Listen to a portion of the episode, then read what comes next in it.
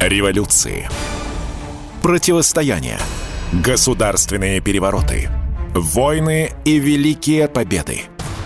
Это история 20 века, написанная сквозь судьбы знаменитых россиян. Политиков, писателей, ученых, военных и людей искусства.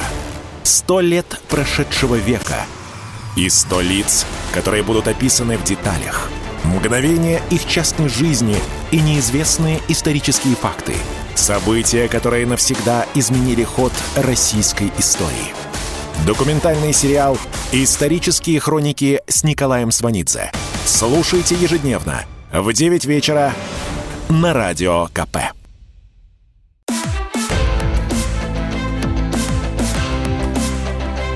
«Исторические хроники» с Николаем Сванидзе на Радио КП. Год 1926. 22 ноября на второй сессии в ЦИК 12-го созыва был принят Уголовный кодекс РСФСР. В этом документе медицина впервые рассматривалась в качестве одной из мер социальной защиты – Отныне к лицам, совершившим действия против советского строя, в соответствии с новым уголовным кодексом могли быть применены меры не только судебно-исправительного, но и меры медицинского и медико-педагогического характера. Уголовном кодексе указывается, что меры судебно-исправительного характера, то есть расстрел или лагерь, не могут быть применены в отношении лиц, совершивших преступления против советского строя в состоянии хронической душевной болезни или временного душевного расстройства – на первый взгляд выглядит гуманно и соответствует мировым стандартам. На второй взгляд, статья УК фактически утверждает, что всякий человек, выступающий против советской власти, психически ненормален. Поэтому к таким лицам применяется принудительное лечение и помещение в лечебное заведение в соединении с изоляцией. Кроме того, введение в Уголовный кодекс мер медицинского воздействия для политических – это отличная заготовка на будущее, далекое и близкое. В ближайшем будущем, меньше чем через 10 лет, в Казани будет открыта первая тюремная психиатрическая больница в ведении НКВД. Это чисто советское достижение в психиатрии. В Институте Сербского в Москве в секретном отделе будут вестись разработки особых медикаментозных средств воздействия на подследственных. Правда, в 30-е годы медицинское развязывание языка и самооговоры не освобождали от расстрела – в более отдаленном будущем, в 60-е, 70-е и 80-е годы советской власти, способы медицинского воздействия на политических заключенных становятся главными и остаются таковыми вплоть до начала перестройки. Когда говорят, что Андропов – родоначальник карательной психиатрии, это не соответствует исторической правде. Андропов – прямой продолжатель дела Ленина-Сталина – в 26 году в журнале «Экран» приложении к рабочей газете опубликована статья под названием «Дом номер 23». Начинается словами «Население этого Белого дома в Кропоткинском переулке часто меняется, приводят и уводят». В доме номер 23 по Кропоткинскому переулку Институт судебно-медицинской экспертизы, впоследствии имени Сербского – надо сказать, что Владимир Петрович Сербский к советской политической психиатрии не имеет никакого отношения. Он умер до октября 17 года. Первой заключенной, подвергшейся воздействию советской карательной психиатрии, была Мария Спиридонова. Она стала пациенткой дома номер 23 по Кропоткинскому переулку еще в 21 году. Мария Александровна Спиридонова – неформальный лидер, символ и знамя партии левых эсеров – в революционном движении с 1905 года. Еще задолго до психушки Спиридонова сказала, «У меня есть предчувствие, что большевики готовят какую-то особенную гадость. Объявят, как Чадаева, сумасшедшим, посадят в психиатрическую клинику. Вообще что-нибудь в этом роде». Заявление Спиридоновой, на первый взгляд, представляется бессмысленным, потому что в арсенале большевиков и расстрелы, и высылки за границу партия, которой принадлежит Спиридонова, запрещена. Тем не менее, ею действительно занимаются изощренно, каждый раз позволяют остаться в живых. Клара Цеткин в июле 21 года пишет Ленину. «Разные иностранные делегаты просили меня замолвить слово за Марию Спиридонову. Я надеюсь, что ваше решение по Спиридоновой будет таким же милосердным, как и политически разумным». 1921 году Ленин действительно считает политически разумным не убивать Спиридонову. Во-первых, по причине шаткости советской власти на фоне кронштадтского мятежа и крестьянского восстания в Тамбовской губернии. Во-вторых, потому что больная туберкулезом, еще не пришедшая в себя после тифа, 37-летняя Мария Спиридонова необыкновенно влиятельна и опасна, что убить ее, что оставить на свободе, одинаково плохо для власти. Мысль о том, чтобы спрятать Спиридонову в психиатрической больнице, пришла в голову Дзержинскому. Когда ее привезли в психиатрическую клинику, она отказалась от еды и питья. 14 дней сухой голодовки. Врачи и руководство ВЧК заговорили об искусственном питании. В данном случае это насилие над организмом означало бы смерть пациентки, потому что суть ее болезни – ужас перед любым насилием – над ней самой или над окружающими. В кошмарах, в бреду она кричит «Жандармы! Казаки! Чекисты!» Драматизм ситуации заключается еще в том, что эта психическая болезнь навалилась на женщину, которая в свои 20 лет стала самой знаменитой русской террористкой XX века.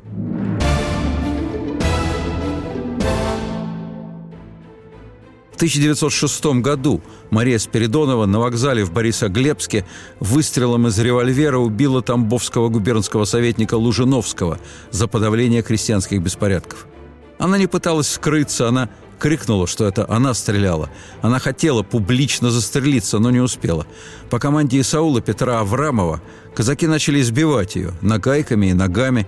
Эта долгая, жестокая, безобразная сцена происходила на глазах у вокзальной публики. Потом начали избивать и немевшую публику. Медицинское освидетельствование Марии Спиридоновой показало отек лица, кровоподтеки с красными и синими полосами, рот не открывается – Кожа на лбу содрана, левый глаз не открывается, кровоизлияние в сетчатку, кисти рук сильно вспухшие, местами содрана кожа. На теле следы от нагаек с очерченными контурами. На ногах кровоизлияние и содранная кожа. Легкие совершенно отбиты. Горлом идет кровь. Двигаться не может. Периодическая потеря сознания. Бред галлюцинаций. Кроме того, в поезде по пути из Борисоглебска в Тамбов все тот же Исаул Аврамов пытался изнасиловать Спиридонову. Все происходившее со Спиридоновой широко обсуждалось и освещалось в прессе, в губернской и столичной. В Тамбове вел журналистское расследование корреспондент петербургской газеты «Русь» Владимиров. Вскоре он выпустит опубликованные статьи отдельной книгой. Еще до суда газета «Русь» публикует письмо Спиридоновой из Тамбовской тюрьмы. «Да, я хотела убить Лужиновского. Умру спокойно и с хорошим чувством в душе. В газете «Молва» появляется письмо матери Марии Спиридоновой под заголовком «Обращение к русским матерям». Временный военный суд города Тамбова выносит смертный приговор – подвергнуть смертной казни через повешение. Через две недели Временный военный суд города Тамбова ходатайствует о смягчении приговора Спиридоновой в связи с неизлечимой болезнью, туберкулезом, заменить смертную казнь бессрочной каторгой – Министр внутренних дел Дурново отвечает «По делу Спиридонова и думаю, правильно уважить ходатайство военного суда». 20 марта 1906 года Спиридонова пишет товарищам по эсеровской партии «Моя смерть представлялась мне настолько общественно ценную, я ее так ждала, что отмена приговора на меня очень плохо подействовала. Мне нехорошо». Потом прощальное письмо перед отправкой из Тамбова. «Я из породы тех, кто смеется на кресте». В поезде по пути из Борисоглебска в Тамбов Исаул Петр Аврамов пытался изнасиловать Марию Спиридонову. В апреле Исаул Аврамов был убит из револьвера хорошенькой барышней с длинной косой. Летом 1906 года петербургская газета «Мысль» публикует письмо. Под письмом подписи самых знаменитых в России террористов – Гершуни, Сазонова – Григорий Гершуни, создатель суперрезультативной боевой организации эсеров, работавшей по высшему чиновничеству и членам царской фамилии. Егор Сазонов, исполнитель убийства министра внутренних дел Плеве в 1904 -м. Так вот, эти легендарные террористы пишут Марии Спиридоновой, «Вас уже сравнивали с истерзанной Россией, и вы, товарищ, несомненно, ее символ». Террористка Спиридонова оказалась сначала в Пугачевской башне Бутырской тюрьмы, а затем отправилась на каторгу. Вместе с ней в поезде еще пять террористок в возрасте от 19 до 26 лет. На станциях по пути следования поезда собираются огромные митинги. Люди скандируют «Спиридонова! Спиридонова! Да здравствует Спиридонова! Привет Спиридоновой!» Спиридонова выходит, выступает. Александра Измайлович, попутчица Спиридоновой, вспоминала, за всю дорогу было только два темных пятна.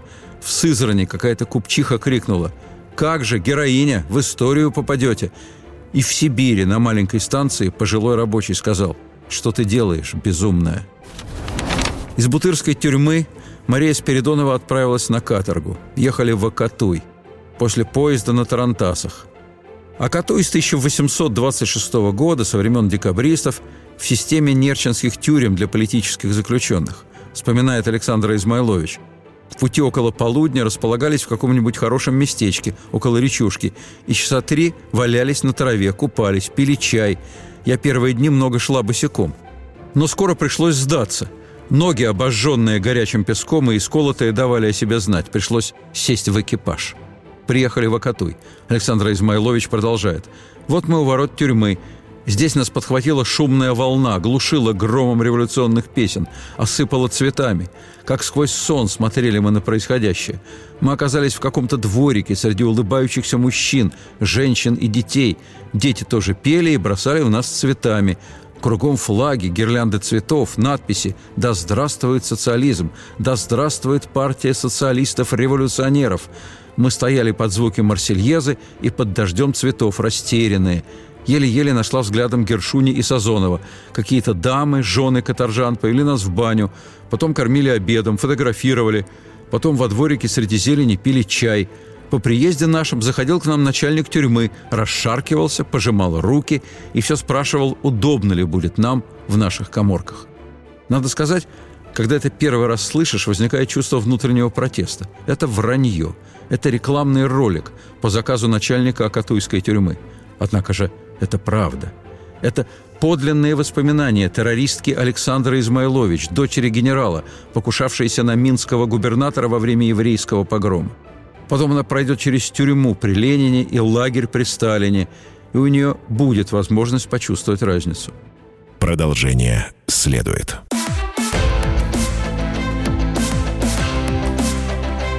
Исторические хроники с Николаем Сванидзе на радио КП. В большевистских лагерях не фотографировались в девичьи альбомы – а в Акатуе заключенные много фотографировались. Альбом чудом сохранился за границей. В СССР это был бы антисоветский документ. После Акатуя была Мальцевская женская тюрьма. Политические заключенные там не работали. В обязанности входила уборка камер, стирка белья и топка печей, то есть самообслуживание. Главной специалисткой по мытью полов была Ирина Каховская, из рода декабриста Каховского, который на Сенатской площади выстрелил в спину герою войны 1812 года генералу Милорадовичу. По воспоминаниям политзаключенных, самым тяжелым трудом была стирка собственного белья. Белье носили свое, не казенное, и его было много.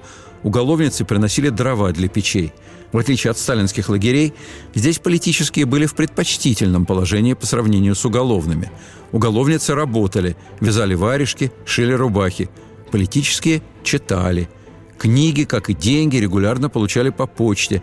Читали книги по философии, политэкономии, билетристику на разных языках – это не возбранялось, к шпионажу не приравнивалось. Камеры обычно не запирались, в камерах были цветы. Бессрочницы, то есть имевшие пожизненный срок, ходили в своих платьях, обычно ярких. Кандалы валялись на особый случай – как только из-за Зарентуйской горы появлялась тройка лошадей с начальством, в тюрьме поднималась тревога. Надзирательница бежала закрывать камеры. Начиналось переодевание в казенное. Яркие платья, цветы прятались. Наспех прикручивались кандалы. Не проходило и пяти минут, как все окрашивалось в серый цвет. Тюрьма, как вспоминает Спиридонова, принимала завинченный вид. Исторические хроники с Николаем Сванидзе.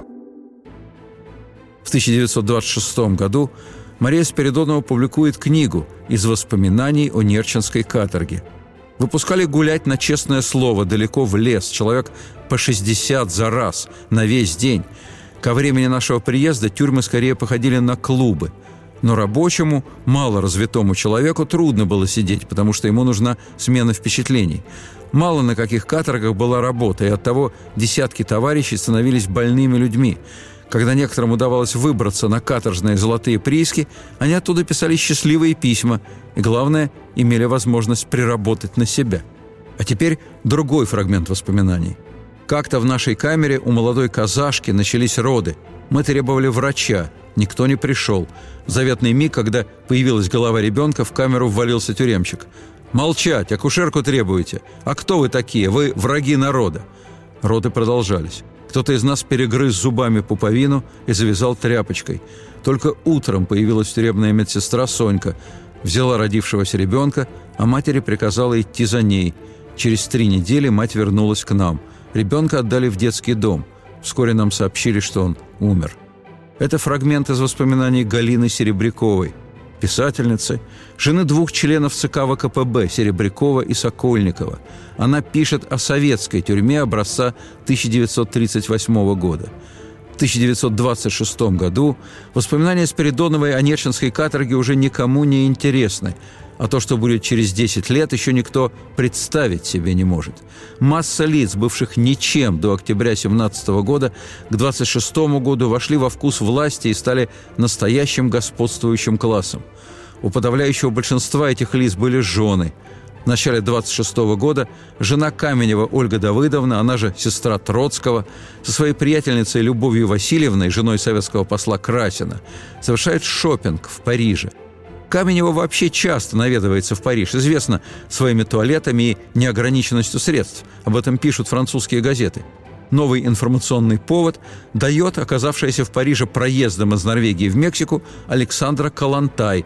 Она, конечно же, посетила те места, где жила до 17 года, свой скромный иммигрантский пансион, кафе около Сорбонны, где она сидела когда-то с мужем, которого оставила в 1898 году. А потом она отправилась по ювелирным магазинам по Рю де ла Пе. Французские журналисты следовали за ней.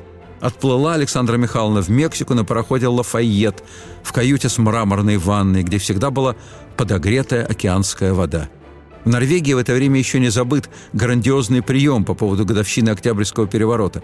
Были сняты все залы лучшего отеля в Осло. Повсеместно были расставлены присланные из Москвы двухкилограммовые бочонки с икрой – Лед вокруг бочонков подсвечивался специальными лампочками. Хозяйка бала танцевала без устали. Финалом банкета в честь октября стал танец ногой красотки с двумя гроздями винограда в руках. В неофициальном письме Калантай писала «Провела исключительно важное деловое мероприятие. Устала до чертиков». В официальном отчете.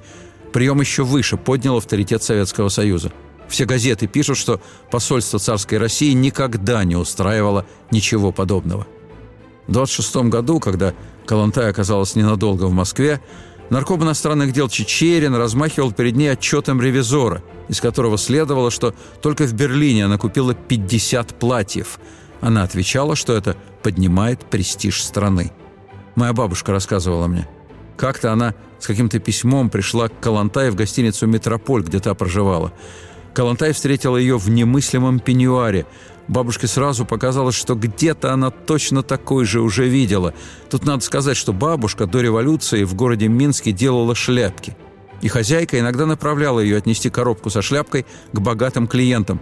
Так вот, по пути домой от Калантай бабушка наконец вспомнила, где ей уже попадался такой пеньюар.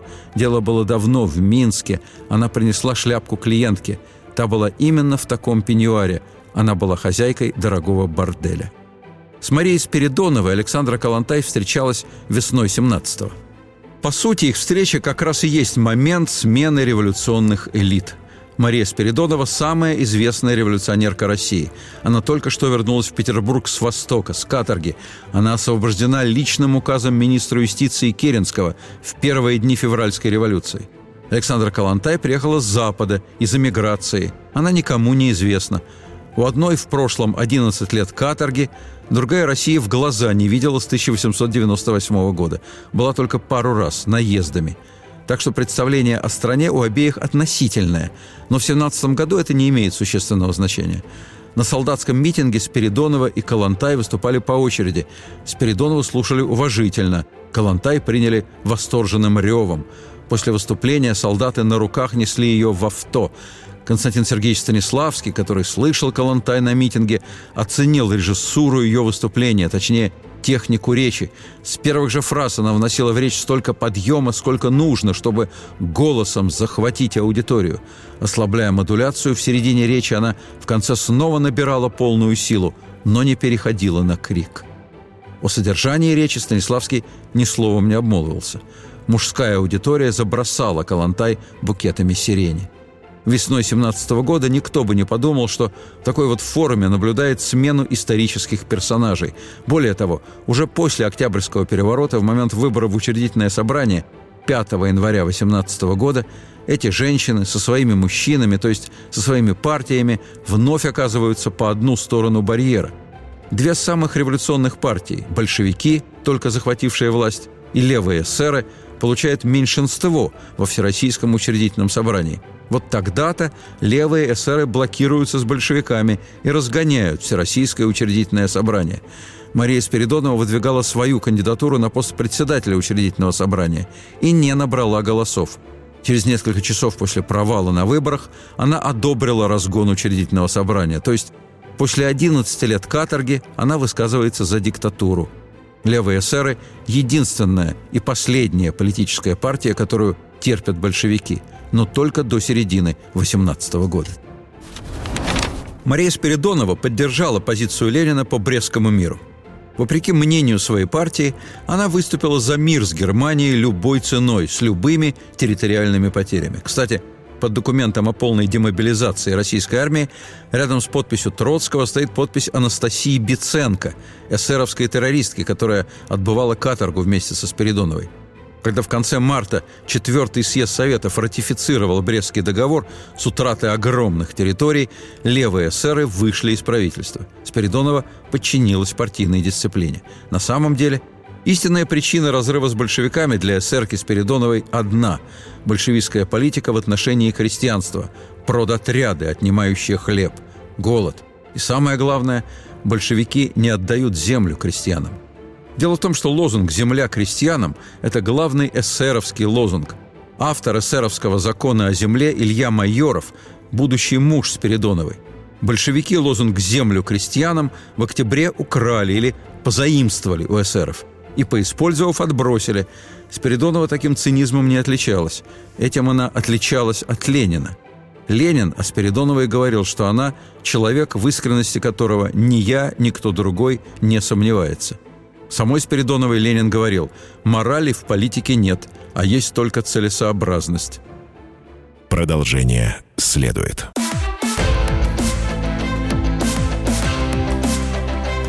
Исторические хроники с Николаем Сванидзе на радио КП.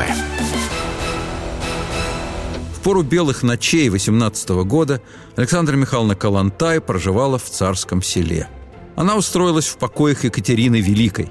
Для прогулок она выбирала те аллеи, где любила гулять императрица. Жена Луначарского, Анна, облюбовала комнаты детей последнего царя. Эти дети в этот момент еще не убиты. Их убьют через месяц. Анна Луначарская курировала детские общественные советские учреждения. Она принимала посетителей, сидя в том кресле, где императрица выслушала известие об отречении Николая II и об ее с детьми аресте. Особенно весело в комнатах Анны Луначарской было вечерами. Пели, танцевали. В этой же компании жена члена Политбюро, главы Петроградской парторганизации Зиновьева, Злата Лилина – она возглавляет Петроградский ГУБ-соцвоз, а также она заместитель ГУБ-АНО, то есть она занимается в Петрограде приютами, детскими домами и образованием. Она говорит, мы должны изъять детей из пагубного влияния семьи. Скажем прямо, национализировать. И с первых же дней жизни они будут находиться под благотворным влиянием коммунистических детских садов и школ, заставить матерей отдать советскому государству ребенка. Вот наша задача. Ясли в это время в народе называют «морилками», в том смысле, что дети там мрут. А пока процесс воспитания детей и их родителей не завершен, детей высших партработников не следует пускать в обычные школы. И вообще лучше нанять домашних учителей, чтобы ребенок не общался с быдлом. Так рассуждали не только дамы столичной партверхушки, но и в регионах тоже. Пример центра вообще крайне заразителен для регионов. Из архива партии эсеров – Перед Пасхой тамбовские губернские продотряды получили из Москвы, из Наркомата продовольствия, телеграмму с приказом прислать в Москву в адрес ЦК РКПБ вагон гусей. Приказ был исполнен. Тамбовский партийный комитет поступил точно так же, и семьи партработников к Пасхе получили 30 пудов гусей. Кроме гусей, в этом документе обращает внимание слово «Пасха». Судя по распоряжению, большевики легко поступались атеистическими принципами ради доброго гуся. Да что там гуси? По распоряжению Зиновьева, который по совместительству был председателем Коминтерна, советский торгпред в Эстонии, друг юности Ленина, Георгий Соломон, должен осуществить срочную транзитную отправку в Петроград. Груз на 200 тысяч золотых марок для надобностей Коминтерна. Торгпред отправку обеспечил, но поинтересовался, что везут. Получил ответ – Ананасы, мандарины, разные фрукты в сахаре, сардинки, драгоценное белье для жены Зиновьева Лилиной, духи, мыло, инструменты для маникюра, всякие кружева, черт знает что. Груз сопровождал некто Сливкин, курьер Коминтерна, любимец партийных дам. Они наперебой говорили ему «Товарищ Сливкин, привезите мне мыло Коти, а мне духов Аткинсон». И он непременно привозит – Счета для оплаты представляются в Коминтерн. Деньги народные. И никакого марксового равенства. Они, эти большевики, с самого начала не желали придерживаться тех принципов, ради которых совершали свои преступления. Этому было объяснение. Никакая революция не может быть успешной без штаба. Штаб не должен думать о хлебе насущном. К штабу относятся люди, наиболее преданные делу революции, наиболее сознательные. Они должны быть самыми сытыми – Сытость в голодной стране цементирует их партийность. Сытость в голодной стране делает их партийность нерушимой. Партийные женщины просто украшают эту партийность своими милыми потребностями. Исторические хроники с Николаем Сванидзе. Последняя эсеровская попытка ввязаться в историю – это вялый мятеж в страшную июльскую жару 18 года – Крестьянская секция в ЦИК партии левых эсеров размещалась в первом этаже здания на углу Воздвиженки и Маховой. В последних числах июня 18 года именно здесь проходило заседание ЦК партии левых эсеров. Вела заседание Спиридонова. Необходим целый ряд террористических актов. Они подтолкнут народ к открытой борьбе. Большевики, как слепые, гонят всю Россию в одну яму, откуда мы не выберемся. Наша задача – начать восстание. Начали лихо. Эсеры-чекисты Блюмкин и Андреев убили германского посла Мирбаха прямо у него в резиденции. Идея теракта – срыв Брестского мира, подписанного предателями-большевиками. Дальше уже не очень понятно. Неопределенная надежда на поддержку рабочих и крестьян. Думают, что могут опереться на 600 солдат и матросов отряда Попова, который сидит в Трехсветительском переулке. Спиридонова на возникшем митинге говорит о предательстве большевиков в пользу Германии, о том, что в деревне отнимают муку. После этого она отправляется на проходивший тогда съезд Советов, чтобы объяснить всем трудящимся смысл совершенного теракта. Один из эсеровских отрядов, человек в 40, занимает телеграф. После некоторого замешательства по линии торгово-телеграфного союза направляется телеграмма, в которой предписывается не передавать телеграмм за подписью Ленина и Троцкого – в этой телеграмме партия левых эсеров в первый и последний раз названа правящей ныне партией. В штабе Попова в это время раздают сапоги и банки консервов. После того, как в штабе получили известие об аресте Спиридоновой, отдали распоряжение задерживать автомобили. Митинги в московских казармах существенных результатов не дали. Начался обстрел штаба Попова советскими войсками. Перестрелка продолжалась до утра следующего дня. Попов объявил о необходимости отступления. Все разбежались через окна и дыры в заборе. Двое убитых, 20 раненых. Этим левоэсеровский мятеж закончился. Мотивы мятежа Мария Спиридонова изложила в письме Центральному комитету партии большевиков из тюрьмы. Ваша политика оказалась сплошным надувательством трудящихся. Ваше многочисленное чиновничество сожрет больше, чем кучка буржуазии. Советская власть стала не советской, а только большевистской. Спиридонову судят, выносят приговор – а через два дня президиум в ЦИК выносит постановление об ее амнистии. Она немедленно вновь начинает выступать на митингах. На одном из митингов она сталкивается с Бухарином. Бухарин потом скажет, все речи Спиридоновой поражали своей логической несообразностью, были истерическим криком и свидетельствовали о ее полной неуравновешенности. Спиридонова говорит о голоде в деревне. Бухарин, видимо, недооценил ораторские способности Спиридоновой. О них лучше всего судить потому, что ее снова посадили уже через три месяца после амнистии. Более того, сразу после ареста Спиридоновой в ЦИК принимает положение о социалистическом землеустройстве и о мерах перехода к социалистическому земледелию. Это начало эры совхозов и колхозов. Земля объявляется государственной собственностью. С эсеровским лозунгом «Земля крестьянам», с которым большевики брали власть, покончено. Местом заключения Марии Спиридоновой избран Кремль. Спиридонову поместили в коморку при помещении кремлевского караула. Сводчатый потолок, пол каменный, мокрый, у нее горлом идет кровь. Красноармейцы постоянно глазеют на нее через окошко в двери и щели в перегородке. Они подглядывают за знаменитой Марией Спиридоновой. Некоторые просто вваливаются в коморку, стоят и смотрят. Часовой водит в уборную. Спиридонова описала эту уборную. Ее стены и дверь с щелями во всю высоту. Смежная с ней уборная для солдат караула. У нее стеклянные двери. Качество уборной – всегда возможный способ унижения. Солдаты неудобства от стеклянных дверей не испытывают. Спиридонова пишет «На каторге так с нами не делали». Высшая советская власть совсем близко от Спиридоновой. Здесь же, в Кремле, Ольга Давыдовна Каменева, жена председателя Моссовета Льва Борисовича Каменева, в столовой своей кремлевской квартиры разливает чай по узким фаянсовым чашкам с раструбом кверху.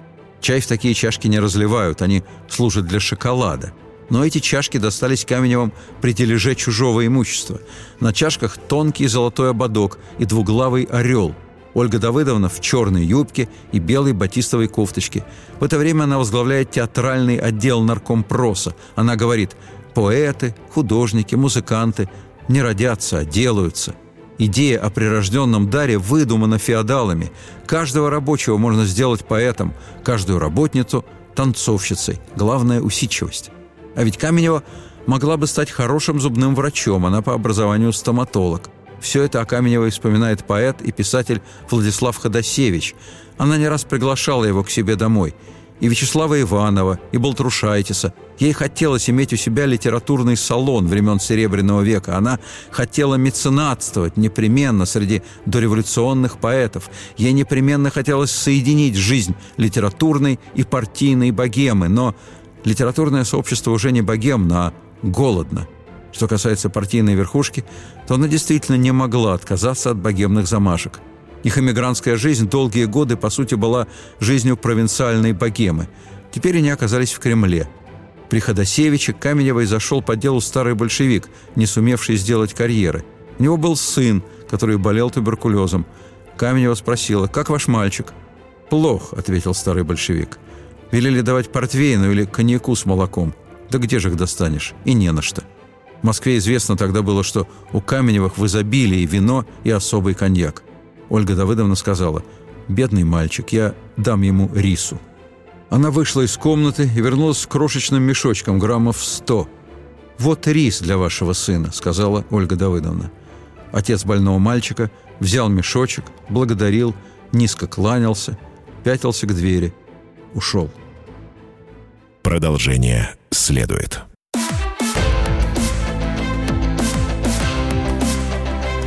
Исторические хроники с Николаем Сванидзе на радио КП. У Ольги Каменевой вспоминает поэт и писатель Владислав Ходосевич. Она не раз приглашала его к себе домой. Как-то раз она ему рассказывала. «Вы знаете, наш сын Лютик иногда присутствует на самых важных совещаниях, и только удивляешься, до какой степени он знает людей. Сидит молча, слушает. А когда все уйдут, вдруг возьмет и скажет – «Папочка, мамочка, вы не верите товарищу такому-то. Он в душе буржуй и предатель рабочего класса». И раза два выяснилось, что он был прав относительно старых, как будто самых испытанных коммунистов. Теперь обо всех, с кем приходится иметь дело, мы спрашиваем мнение Лютика. Лютику в это время лет 13. А в прошлом году, продолжает Каменева, мы отпустили Лютика на Волгу с товарищем Раскольниковым. Так вот, Раскольников одел нашего Лютика в матросскую курточку, матросскую шапочку, даже башмаки, как у матросов. Настоящий маленький матросик. Ходосевич пишет, что ему стало жутковато, ведь только недавно таким же матросиком бегал другой мальчик, ровесник ее сына, цесаревич Алексей Романов, убитый по указанию Ленина и Свердлова. Ольга Давыдовна неожиданно понимает, что ступила в капкан, не знает, как выбраться, и оттого произносит совсем уж неуместное. Только бы Лютик был жив и здоров. Лютик плавал тогда, в 18 году, с командующим флотилией Раскольниковым на бывшей царской яхте «Межень». В 18 году с командующим флотилией Раскольниковым на бывшей царской яхте «Межень» была его жена, красавица, поэт и комиссар Лариса Рейснер. Кстати, на той же яхте находился и Лютик, сын председателя Моссовета Льва Каменева. По воспоминаниям очевидца, Рейснер была в приподнятом настроении, расположилась в каюте императрицы, и, узнав, что императрица алмазом нацарапала на оконном стекле свое имя, Лариса Михайловна зачеркнула его и рядом нацарапала собственное, тоже алмазом. Когда Лариса Рейснер с Раскольниковым плыла на царской яхте по Волге в разгар боев с Колчаком, они не пропускали брошенные по берегам имения и крестьянские дома. Рейснер посещала эти дома, выбирала подходящие из одежды и появлялась на митингах то в пышных платьях дам, то в нарядах крестьянских девушек. Она говорила, было бы лицемерием отказать себе в том, что всегда достается людям, стоящим у власти. Фурор произвело ее появление в Петрограде на маскараде в Доме искусств – Рейснер обещала трем поэтам, что явится в платье по эскизу Бакста для балета «Карнавал», и она в нем явилась, несмотря на то, что бесценное платье охранялось в Мариинке целой командой гардеробщиц и портных. В бархатной полумаске, волосы схвачены лиловой лентой, плечи точеные, все расступаются. Лариса Рейснер умерла от тифа в 26 году.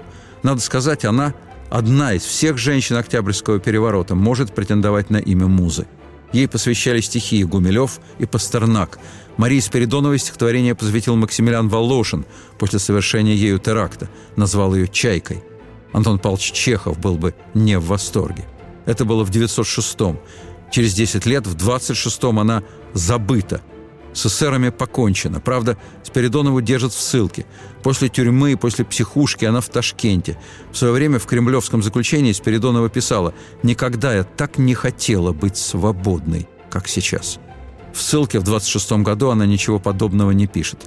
А женщины, которые проживают в Кремле в 26 году, чувствуют себя совершенно свободными и в полной безопасности – Ряды дам с дореволюционным стажем расширились к этому времени за счет свежего пополнения.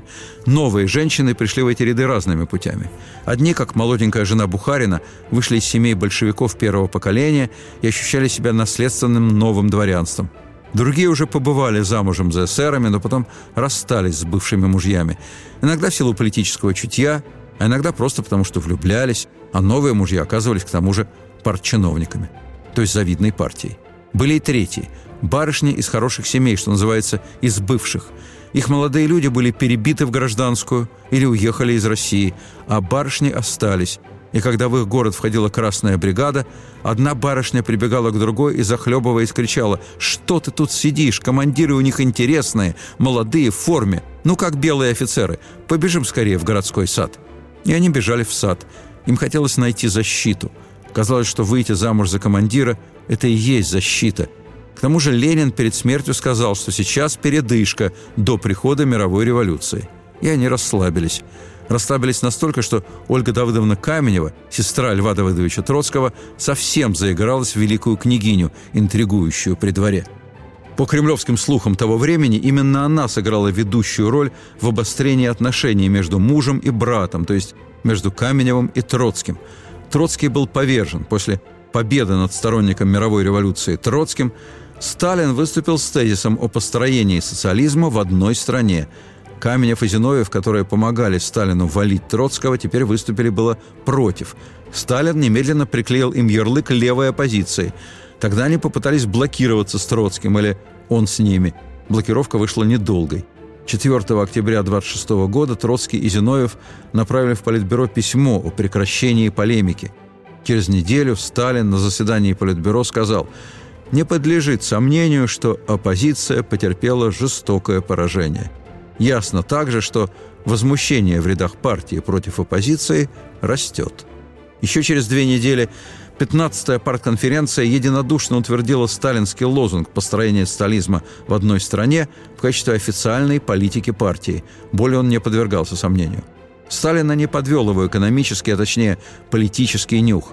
НЭП, это очень своеобразная экономическая свобода в очень узких рамках, в 26 году исчерпывал отпущенные ему властью возможности. Налоговый пресс на население вдавлен до отказа, но советский бюджет не в состоянии справиться с кризисом промышленности. Советская бюрократическая система ничего не могла извлечь из произведенной национализации. Попытки займов у населения провалились ввиду нищеты населения. Экономика требовала мощных частных инвестиций и ухода от командной системы. Но это уже вопрос политики, вопрос власти – Лозунг построения социализма в одной стране – это сталинский выбор в пользу власти. Этот выбор означал отказ от экономики XX века в пользу экономической модели, основанной на рабском труде. Иными словами, работать сколько прикажет государство, есть по карточкам и жить по разрешению. Жизнь на воле и жизнь на зоне сольются в сообщающемся сосуде. Ленинская гвардия и их женщины не должны были удивляться сталинской политике – даром эксплуатировать население, уничтожать оппонентов, не оставлять в живых предшественников вместе с детьми – это ленинская политика. Просто теперь каток пошел по их телам. Что касается Марии Спиридоновой, то она полностью поддержала сталинскую индустриализацию и особенно коллективизацию. Она сказала, что она совершенно политически разоружилась, и что сталинская власть и есть настоящая советская власть, потому что она пользуется всенародной поддержкой – она и правда пользовалась всенародной поддержкой. В 1937 году Спиридонова обвинили в организации покушения на Ворошилова и опять посадили. В 1941 году ее расстреляли в Орловской тюрьме в один день вместе с Ольгой Каменевой. Сын Каменевой, Лютик, вырос, стал летчиком и тоже был расстрелян. Продолжение следует.